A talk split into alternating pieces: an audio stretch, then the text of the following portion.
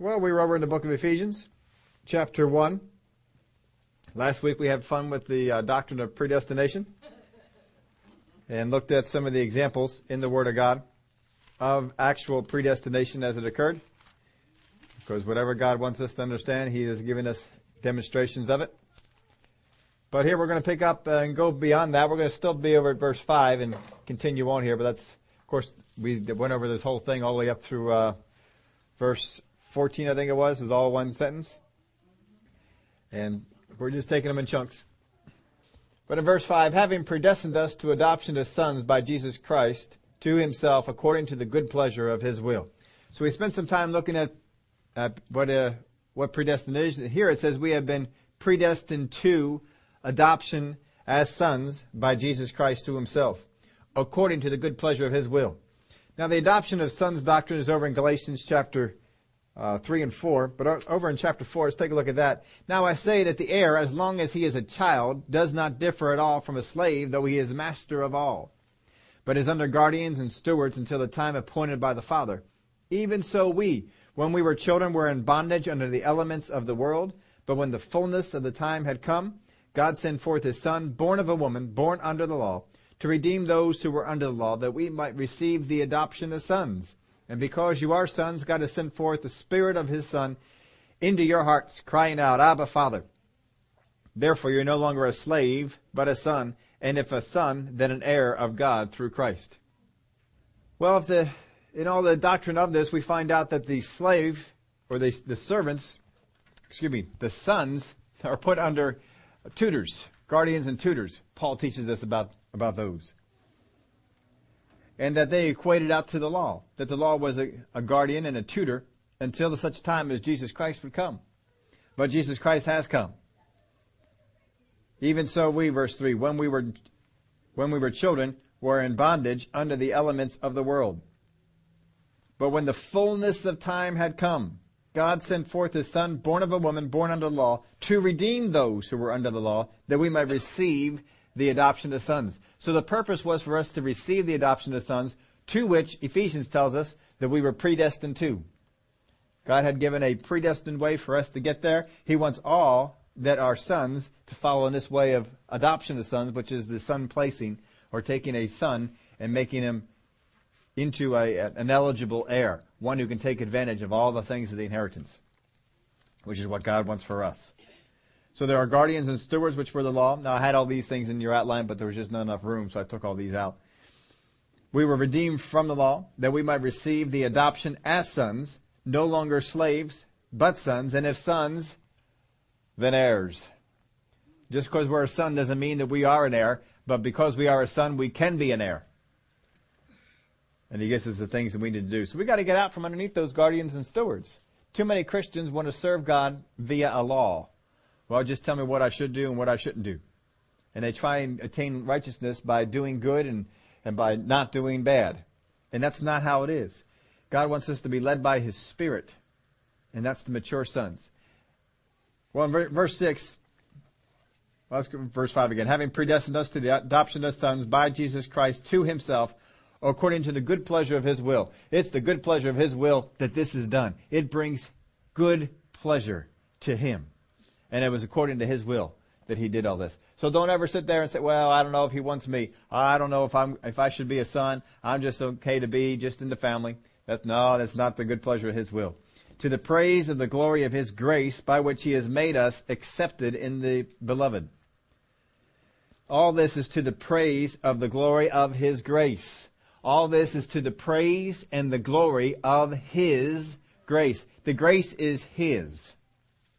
But it, all these things point to the praise and the glory of His grace. It's not going to be about how good we are, how, how much we've done, our own goodness and all these sort of things. That's why Peter and, or that's why yeah, Peter and John said, why do you look on us as if by our own goodness we have caused this man to walk? It wasn't our goodness. It wasn't us. It's to the glory of His grace, to the praise of the glory of His grace by which he has made us accepted in the, in the beloved. It is to the praise of the glory of his grace to take us from a slave to son to heir. From a slave to son to heir. That gives glory to the grace of God, to all the people that are around us. To the praise of the glory of His grace, by which, by what? His grace. He has made us accepted in the beloved. It is by His grace. The only way we can become accepted in the beloved is by His grace.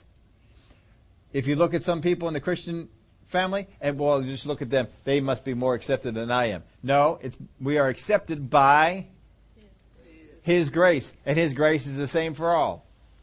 It's the same for all. We're all accepted into the family. So He has made us accepted. Notice that that's past tense.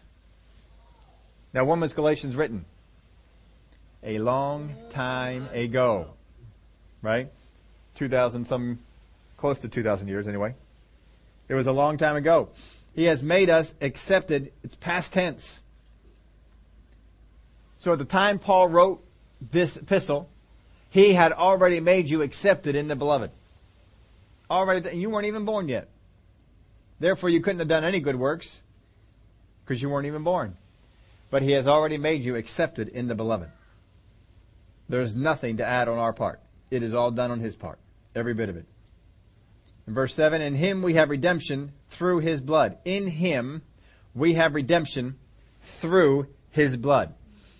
Notice it does not say his body. It is through his blood.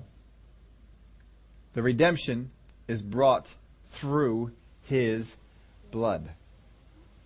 Healing is brought through his body. But in him we have redemption through his blood. Again, it's something of his. It's his grace. It's his blood. It's not our works. It's not our things that we've done. We got to get out of that mentality because that religious mentality is always getting us to focus on what have I done? What have I done to disqualify myself? What have I done to qualify myself? But Paul, in the very opening parts of this, this epistle, he's letting them all know. In him, we have redemption through his blood, the forgiveness of sins we have the forgiveness of sins. Our sins have been forgiven according to the riches of His. Here we're getting back into the grace part again. Boy, he's really emphasizing this grace. According to the riches of His grace. His grace is rich. Now, if God calls something rich, if God calls something rich, it's got to be. Mm-hmm. I mean, it's really got to be rich. It's got to be really, really, really good. How many have ever gone shopping for a TV of late? We haven't done it for a while. A couple of years ago, we we did, and we went shopping in, into some of the places that are there. And I'll tell you, there's all kinds of TVs they have out there. But there was one set as we were looking around that it just stood out. This set was above and beyond anything we had ever seen. It also was eight and nine thousand dollars. I can't even come close to justifying putting that much money out for a TV set. Eight, nine thousand, and that was on sale. It was more expensive than that, but they were getting rid of this particular model, and so it went down from twelve thousand dollars to only eight or nine thousand dollars. What a deal! Oh, what a deal! I mean, that's time. Give me two, right? I mean, it was it was a good size set, but they had all kinds of them but this was a, a, a particular one, and this uh, maker had some technology that apparently no one else had or was using, or somehow you know patents and all that sort of stuff. And so they had this this thing, and they were actually going to be eliminating the whole thing. The whole line was going out.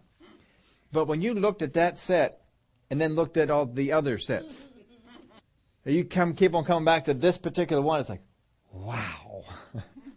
I mean, that is that is some kind of a picture.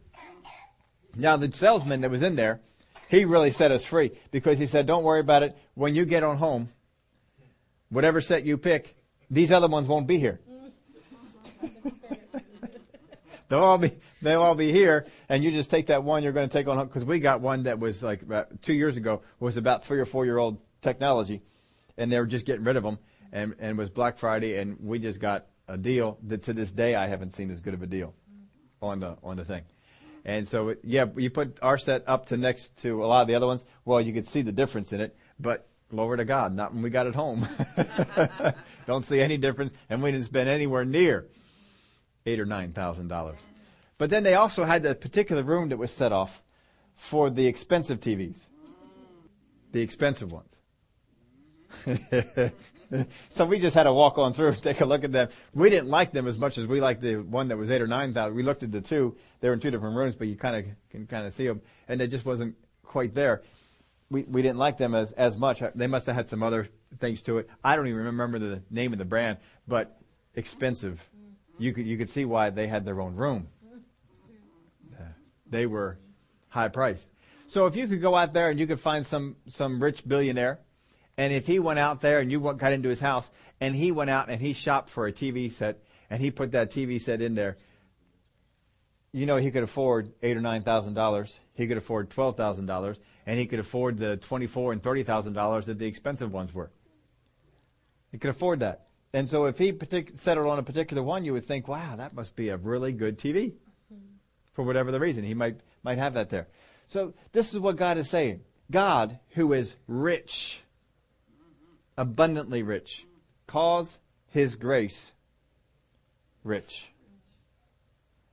Calls it rich. I mean, would Bill Gates come up and call you rich? I mean, not just money wise, just money wise. He, he, I don't think that, you know, Bill Gates and, and some of these other, I, I can't even think of the name of all these rich people that are out there. But, um, they're, they're not necessarily envying your checking account. Right? but God, who is rich, we know the Word of God says God is rich, inspires Paul to write here to the Ephesians according to the riches of His grace. He's got enough grace to satisfy all the world and all their sin.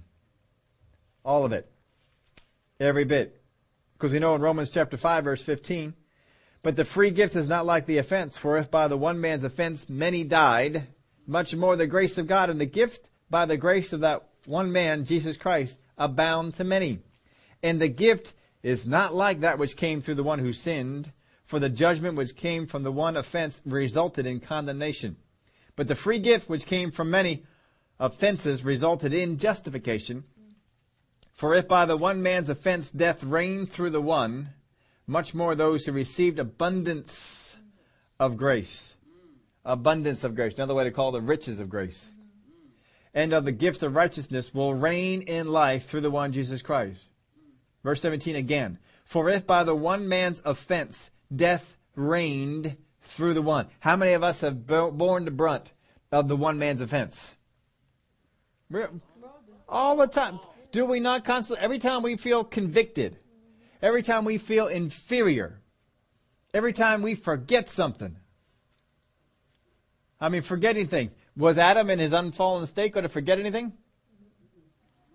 Every time you forget something, every time you feel inadequate in any way, anytime sin seems to be rising up on the inside of you, it's because of the one man. For if by the one man's offense death reigned through the one, and death reigned, and how many know death reigning? Sickness and disease that's reigning. Pains, infirmities, weaknesses.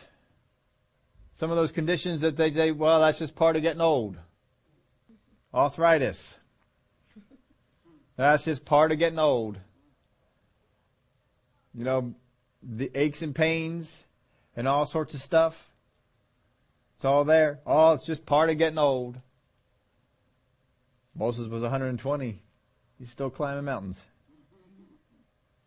For if by the one man's offense death reigned through the one, much more, much more, those who received abundance of grace. How much grace did you receive? Just enough to take care of the need? No abundance. Abundance of grace and of the gift of righteousness will reign in life through the one, Jesus Christ. Those who receive the abundance of grace and of the gift of righteousness. How many have received the gift of righteousness? Because of the abundance of grace. Because of the riches of His grace. These are the things we, we have. Oh, if we could get this down. We'll reign in life through the one. Are we reigning in life? If we're not, we should be. We'll reign in life. Is a depressed person reigning in life? No, they're under something, aren't they? Is a person bound up with unforgiveness reigning in life? Is a person who's been offended and hangs on to it reigning in life? no. All these things can come to us. If we are caught up with concerns, anxieties, fears, worries, are we reigning in life? No. no. We are not reigning in life, but God has called us to reign in life. How? And now the gift of righteousness will reign in life through the one, Jesus Christ. It's through the gift of righteousness. If we're not reigning in life and these things are coming up on us, we need to get ourselves a shot in the arm about righteousness.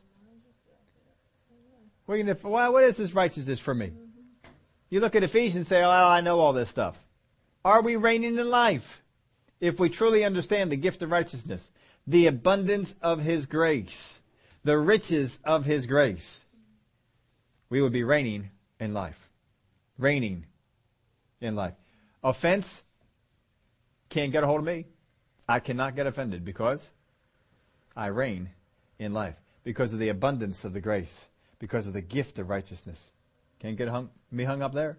Unforgiveness, anger, bitterness, wrath, all those things that are listed in the New Testament works of the flesh, reigning in life. No. Get rid of them. Every time they want to get a hold of you and pull you in, say, no, no, no, look, look right here. For it by one, the one man's offense, death reigned through the one. I'm not going to hang on to those things that are from the one man that death reigned through. Much more those who received abundance of grace and of the gift of righteousness will reign in life through the one Jesus Christ. Therefore, as though one man's offense judgment came, as through one man's offense judgment came to all men, resulting in condemnation. condemnation. Understand this, folks. People who are under condemnation condemn others. People who are under condemnation condemn others. If you are under condemnation for your sins, if you're under condemnation that you're not adequate enough, that there's, there's problems for you, then you go out and you condemn others. But free people go out to free other people. What you all concerned about that for? Come on. Let's get free of that. I, am not bothered. By, so what? You did that. Come on, let's go. We look to free other people up. Therefore, as though one man's offense judgment came to all men, resulting in condemnation, even so, through one man's righteous act, the free gift came to all men. Who'd he leave out? Nobody. came to all. Not, not all take advantage of it, but it came to all. Resulted in justification of life. For as by one man's disobedience, many were made sinners, so also by one man's obedience, many will be made righteous. Many will be made righteous. Moreover, the law entered that the offense might abound. But where sin abounded, grace abounded much more. Has the devil ever got us into condemnation? That's the 19th time you've done that just this week. But grace abounded. Plenty of it. Lots of it. No, no, no problem. No, no deficiency here. You know how many times they get out there and they want to tell us oil? Well, we got to be careful how we use all that because, you know, it could dry up. And all they keep doing is finding new reservoirs of the stuff. Then they found out that some of the places they depleted got filled up again. And there's more there. They've got new technology now that they can go back to some of the old places just in this country, just in our country. Go back to some of the old places where they took out the oil and with the new technology, pull out even more. Even more. It's just amazing. They got stuff over in the Dakotas with the, the new technologies and the new fields they found that if we were to tap into that, we don't even have to tap into Alaska's. Abundance. Abundance of the stuff. But yet, be real careful. Don't keep wait. Don't waste that oil. You know, we're using too much oil. There's plenty of it. there is so much oil, folks, that God told us that in the end times they're still using it. They're still using it. There are people up there who want to say it was the, the fuel of the past. Ever heard people talk about that? It's the fuel of the past. We don't need that one anymore. It's the fuel of the past. Except there is no fuel of the present. what, else are you going to use? I mean, it's a good fuel. It's cheap, it's inexpensive, and it works. God's grace is even more abundant than oil. It's even more abundant than the water we see. God's grace is abundant. You don't have to worry about conserving it. There's plenty. There's lots.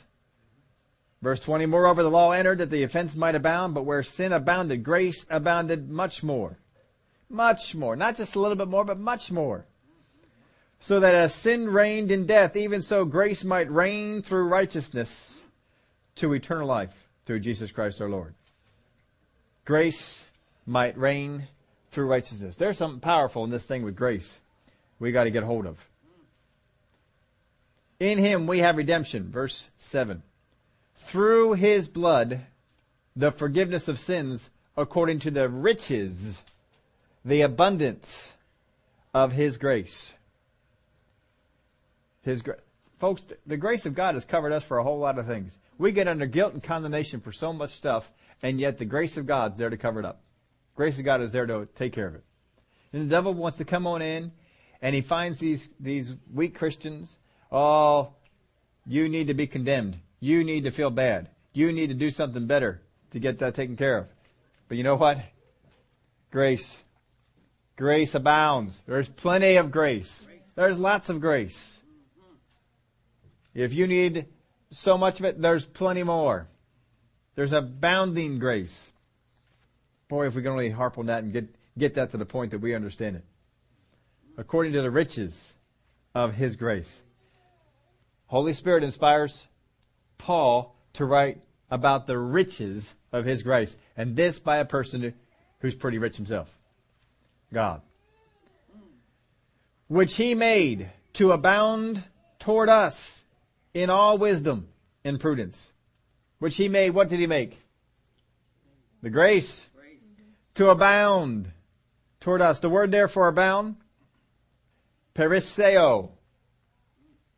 To superabound in quantity or quality. When God abounds something, it's the best and there is plenty. when, I mean, look at the, the way he does things. He makes gates out of pearls. He paves the roads with gold. He uses gemstones as foundations.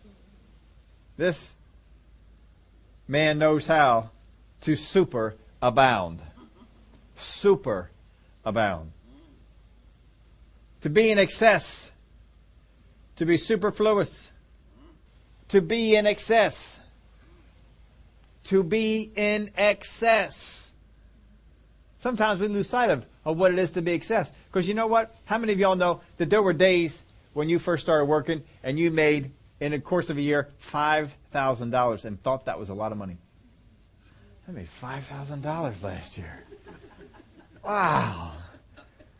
Look at five thousand dollars in a year. Wow. And then we get a job and we, we calculate the job out. You know, well, I'm going to get paid this much and I'm going to work this many hours and that's, that's twelve thousand dollars. Can you remember when you first had a job and you were going to make twelve thousand dollars in a year? And you just were making five. And now you're going to have 12. How many of you thought super abounding? super abounding. And then you moved up from there and, and, and you know, got a job, $40,000. $40,000. Oh, that's a, that's abundance. But then we found out that $40,000 doesn't do so much when you got to buy a house and you got to buy a car and you got to put kids through school and then you got college and, and gas and food. Oh man. And that $40,000 that you have, it doesn't seem to be super abounding anymore. It is just barely making it. Seems like, oh, it's just, we're just, we just barely have enough money for the month. we're not super abounding. And so then when we go to the grocery store, we got to count out. How much am I spending?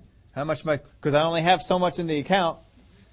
How much am I spending? And no, we got to put that back. I don't quite have enough of that. Maybe next week we'll come back and get that. And then you, you get on over to the register and remember the times holding your breath? Oh, I hope that, oh. We're not super abounding, are we? That's not super abounding. Super abounding is you go to the grocery store, you throw everything in you that you need, want, or whatever, and you go up there, and then you just, uh, whatever. You don't eat, you, and coupons? Don't bother me with coupons. Just going on through the line, and here's my card, and just, and you know what? Just take care of the person behind me too. We'll just put theirs on it. Too. Because we super abound. I'm not concerned. What, what do you got in that cart? Man, that's, that's nothing. it's only like 50 things in there. That's super abounding. That's what God does. God does not look at it, well, I don't know. Look at that cart. That's, it's kind of a full cart. Not quite sure. I mean, that's a lot of sin in there. You were really bad. You really messed up a lot. Gabriel, what's the uh, what's the account look like? That is kind of close. Do you have any coupons? God doesn't do that. God does not even have to check the account. You show up, sin. It's all right. Got plenty of grace here. This is not a problem. But we're over there because we're used to not super abounding. And oh, but I did this and I, just last week I did this twice and while I was doing this and you know, I got angry over there and I got frustrated and I got hurt and I got offended and I offended someone else and I said some things I shouldn't have said and, and we're going down the list. We're not understanding the riches of what he has. He says, which he has made, the grace of God, he has made to abound toward us. It is abounding toward us. This word is also translated to cause to superabound or excel. To make more, abound, have, or have more abundance. To be more abundant. To be the better. Enough and despair. Exceed. Excel. Increase. Glory to God. Over and above. Which he has made to abound toward us. Now look at this. The grace of God abounds toward us. We're not counting pennies. We're not concerned with how much stuff is in the cart. Abound. Every time you go to the grocery store and you're wondering, you abound. You abound. You abound. Just think about that. Every time you go to the grocery store and you're thinking, well, I don't know if I should do abound. Just I'm not saying go in there and fill up your grocery cart more. I'm just thinking, just just be meditating on. Oh, God abounds. I know what it is to be limited, but God abounds. God is not concerned. He's not concerned with how much does it cost. Oh, to go into a store and just uh, and find something you like, I'll take that one. I'll take that one. You ever? Uh, I've heard of people going in. I've never been in one myself, but I hear that there are are restaurants and they have menus and there's no prices on them. No prices at all. Well, apparently, if you're in that restaurant and you're concerned with what the price is, it's not a restaurant you should be in. you should go to a different one. I always think about that because you know some restaurants you go in and they always have specials. You know, chef special and stuff, and they read off, but they don't read off how much they cost. They just read off what it is. Boy, that sounds good. Oh, hmm, yeah, it sounds sounds good. And uh, if you don't feel up to how much is that? And sometimes you don't feel up to how much is that? Because, you know, we got to be concerned, you know, I don't want to be buying some $20 meal here. We don't always want to ask about that, so we just go on the menu and we find the $6 sandwich. I'll just, I'll take one of those. right? Cause, cause I'm not abounding. I'm not abounding. You know, some of those places that serve stuff that, uh, there are no price tags on, I've seen some of the food and it's not stuff I would want to eat. You know, escargot, I don't eat, I don't know. Caviar, you know, I, I've never ordered caviar at a restaurant. Never. But sometimes we're at a buffet and they had it on there, and so I tried it. Oh, dear Lord. Why do people eat that stuff? That is awful. Oh. And, uh, you know, there's, there's some things, and everybody develops different tastes for things. Uh, some folks, you know, they'll go into a restaurant and uh, their highlight is when they can go in and order a lobster. Oh, look, I'm going to go in there, I'm going to order a lobster. I've had lobster before, and I'm unimpressed. I am not impressed. I do not go into a restaurant and ask what the lobster is about because I think they charge way too much for what it's worth. I, I just don't like it. But other people, you go in there and oh, they that's what they like. They they like that one. Mm-hmm. Now give me a good piece of salmon. I'll take that any day over a nice lobster. Absolutely. But for some people, they, they like it and they'll, they'll pay that kind of money. Me? Nope. Nope. There's no lobster out there. None that are worth the money they want to, they want to charge for that. I'll go find something else. But oh, to be so, to be, to be so super abounding that when you walk into a restaurant, there's no prices on the menu. I'll take this, this, and this. This is what God is. He abounds. He doesn't care how much you sin, doesn't care what you order on the menu. He's got enough to take care of it all, for all. Oh, what abounding. But he goes on, which he made to abound toward us in all wisdom. The word there, all, we've covered it before, is the word pas. All, any, every, the whole. You get the idea here. All. All wisdom any wisdom, every wisdom, the whole package. All of it. Through His grace, which He made to abound to us in all wisdom. His grace abounds toward us in all wisdom. How many of you have ever felt, oh, I don't know how to handle this situation? I don't know how to handle this situation at work. I don't know how to handle this situation in finances. I don't know what decision to make in this regard.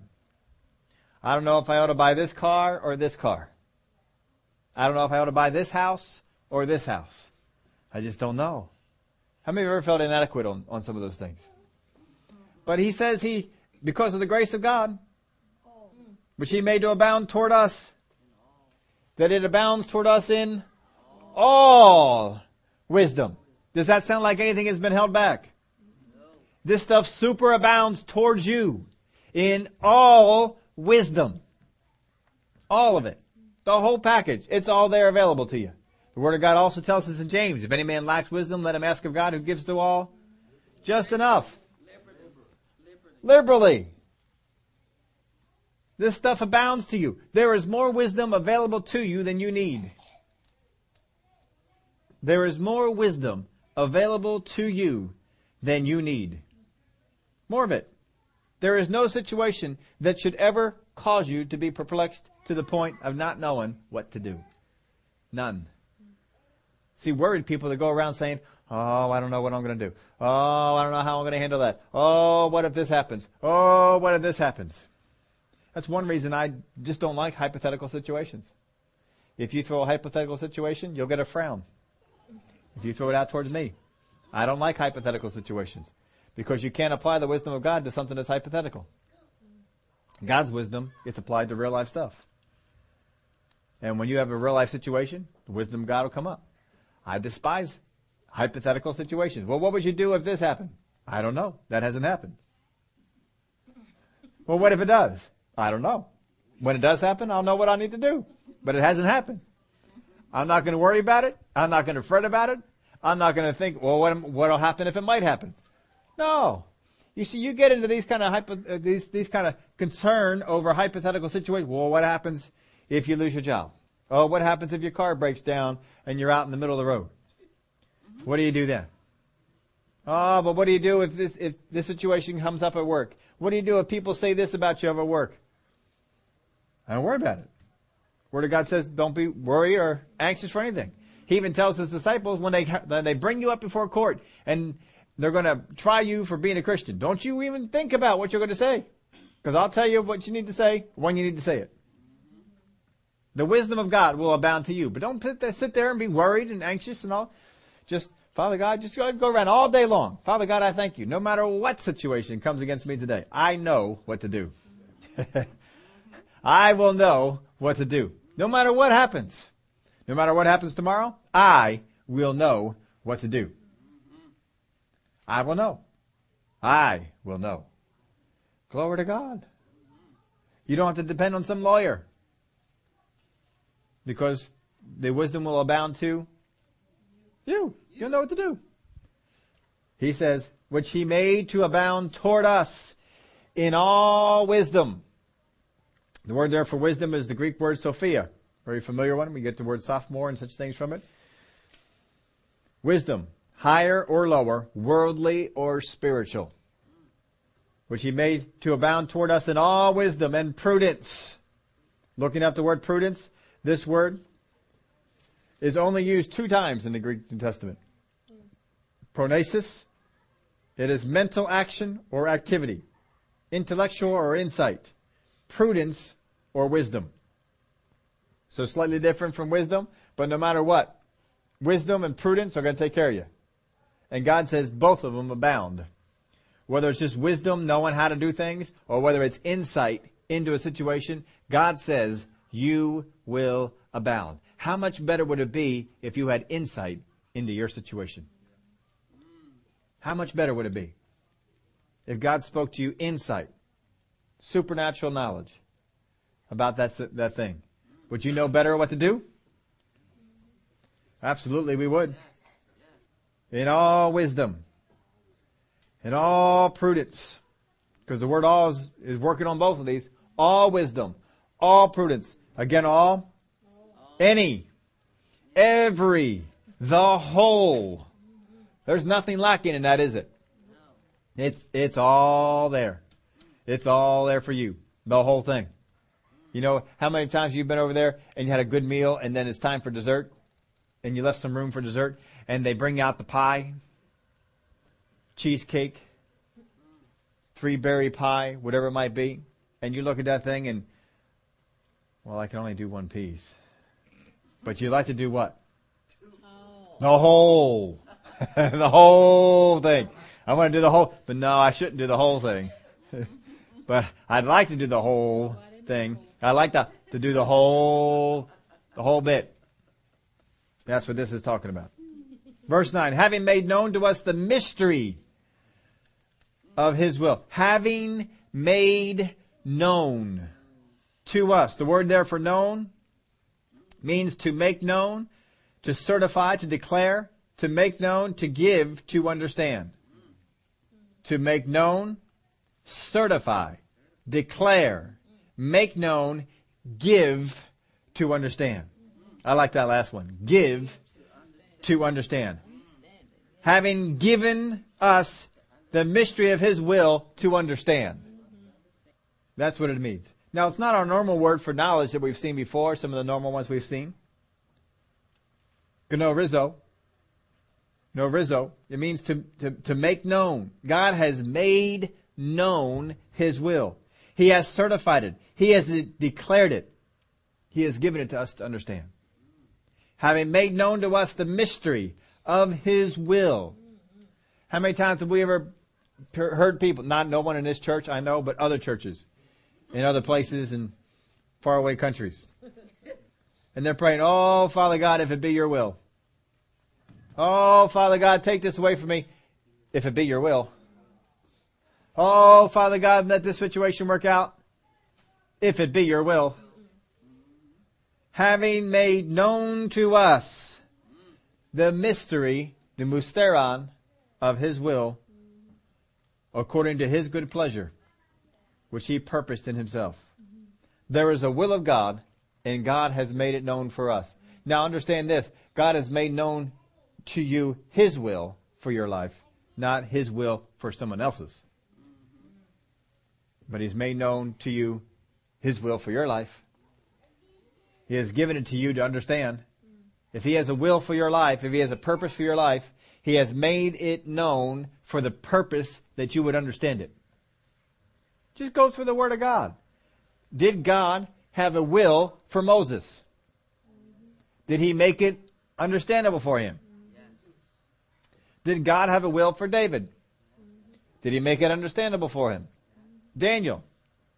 Did he make it understandable? Peter. Did he make it understandable? He told him how he would die. He told him how he would live. God will make known to you the mystery of his will, the mysteron. And mystery in the Greek does not mean something that's mysterious or hard to understand or hard to figure out. You don't need a Columbo. You don't need a uh, uh, Sherlock Holmes. All you need is to know is this: Mysteron means something that has been hidden but is now made known. His will has been given to us to understand, according to His good pleasure, having made known to us the mystery of His will, according to His good pleasure, which He purposed in Himself. It was His good pleasure to, the purpose of will for you, the purpose of direction, and it's His good pleasure to make make it known to you what it is. That's our God. Folks, the grace of God abounds toward us because of the work of Jesus Christ. Because of the work of Jesus Christ. Not ours, not our work, because of the work of Jesus Christ. It abounds toward us for redemption from sin. We've been redeemed from sin. Set free. No longer in bondage to. I no longer have to sin. Sin has no power over me anymore. Placement of position. All wisdom and prudence and understanding of His will. The grace of God abounds toward us for these purposes. Redemption from sin, the placement of our position, sons, all wisdom and prudence and the understanding of His will. This what the grace of God helps us out with. The grace of God. It's His grace, it's not ours. It has nothing to do with us. The grace of God has only to do with the grace of God. It has to do with Him. It's His grace. And it abounds toward us in a super abundant way. There is nothing that will go on in our life that is, as far as sin is concerned, that His grace will not cover. And in the same way, there is no situation that will come that wisdom will not abound to you. Prudence will not abound to you. You'll have insight, you'll have wisdom.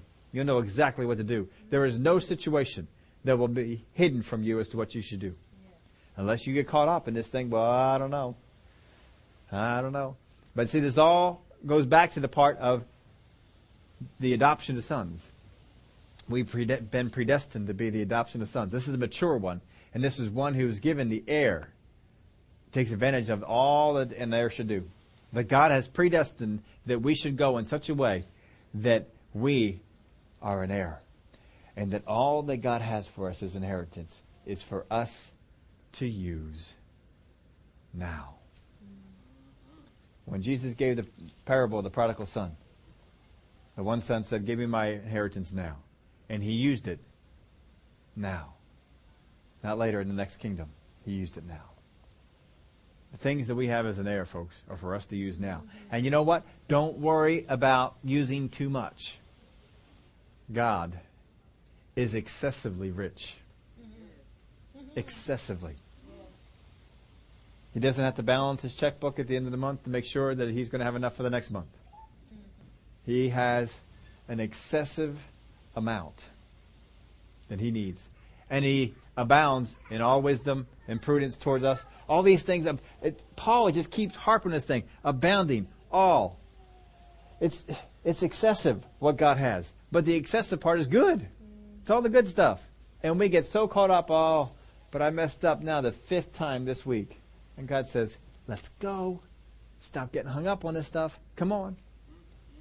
Now quit. God wants us to quit doing it because it's harping us, it's holding us back. But it's, but there's still plenty of grace. There's still plenty of grace. Don't get bound up by it.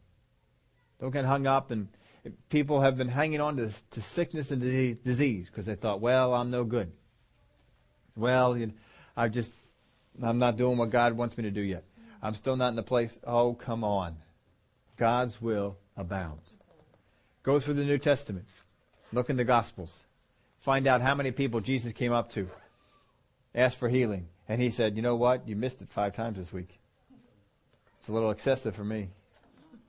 Come back next week. We'll see how you're doing. Never told that to anybody. Never one time qualified them and said, well, you know, how long you been born again? How you been living? Things going okay? You doing what you're supposed to do? Disobeying God at all? He doesn't qualify anybody by that. But we qualify ourselves in that way all the time. He is super abounding. Super abounding. How many times have little children gone to the beach and brought home cups of ocean water?